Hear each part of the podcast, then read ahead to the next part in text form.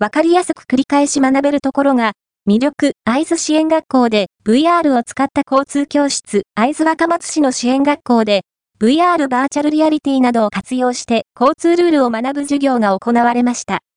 VR を体験する生徒、空飛んでいるみたい、小さくなっている私が会津支援学校では、障害があっても、周りを気にせず、様々な体験をしてほしいと、VR など IT 技術を活用した授業を行っています。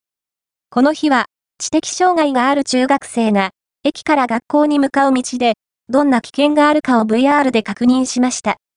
また、人の動きをデジタル化する技術を活用し、分身のアバターで歩道を歩く際の注意点を学びました。体験した生徒、傘を畳んでとか、自転車が来たら避けるをやりたいと思います。現場に行かなくても繰り返し学べるところが IT 技術の魅力の一つで、学校はこれからも活用していきたいとしています。